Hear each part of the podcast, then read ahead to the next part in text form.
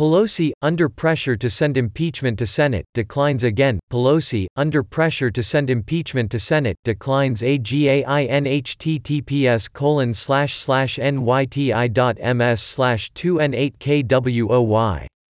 Washington, Speaker Nancy Pelosi on Thursday once again rebuffed growing calls to send the House's articles of impeachment against President Trump to the Senate for trial and refused to provide a timetable for doing so, saying only that after weeks of delay, she would probably move soon.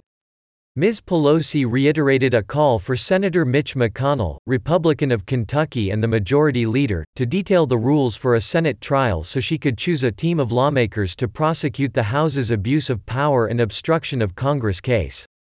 I keep giving you the same answer, the Speaker said at her weekly news conference. As I said right from the start, we need to see that the arena in which we're sending our managers. Is that too much to ask?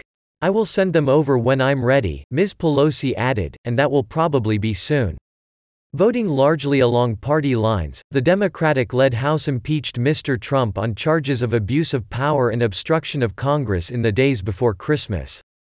But the Speaker elected not to immediately send the articles of impeachment to the Senate, in a bid to pressure the Republican led chamber into allowing additional witnesses and documents Mr. Trump blocked during the House's three month inquiry.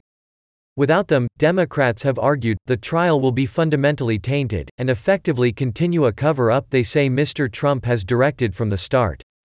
But Mr. McConnell said this week that he had secured the votes necessary to begin a trial on his own terms, without an agreement on hearing from witnesses or admitting new evidence. Mr. McConnell has said he will work in concert with Mr. Trump's legal team to bring about a speedy acquittal in the Senate, after a House impeachment proceeding he has condemned as unfair and based on a shoddy case. On Thursday, Mr. McConnell compared the Speaker's approach to junior varsity political hostage situations. This is what they have done, he said on the Senate floor before Ms. Pelosi spoke. They have initiated one of the most grave and most unsettling processes in our Constitution and then refused to allow a resolution. On Twitter, Mr. Trump accused Ms. Pelosi of balking because she had no case against him, saying that the articles show no crimes and are a joke and a scam. Taking her turn in what has become a daily rhetorical fight with Mr. McConnell, Ms. Pelosi accused the Republican leader of trying to cover up the facts of the case in a rush to acquit Mr. Trump.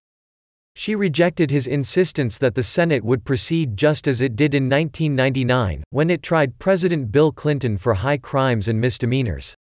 Witnesses, facts, truth, that's what they're afraid of, Ms. Pelosi said. Ms. Pelosi, though, is under mounting pressure to deliver the charges. Some Democrats in the House and Senate have begun to voice impatience with the delay, saying that it was clear that Mr. McConnell would not relent on the rules for the trial, and it was time for Ms. Pelosi to allow the proceeding to move forward. Earlier Thursday morning, before Ms. Pelosi spoke to reporters, a senior Democrat from Washington became the first House chairman to publicly urge the Speaker to move on.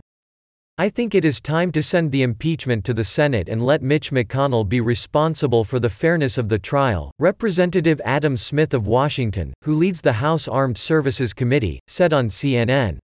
But Mr. Smith soon walked back the comments in a message on Twitter, saying that he misspoke, and deferred to Ms. Pelosi if she believed that continuing to withhold the articles would help force a fair trial in the Senate.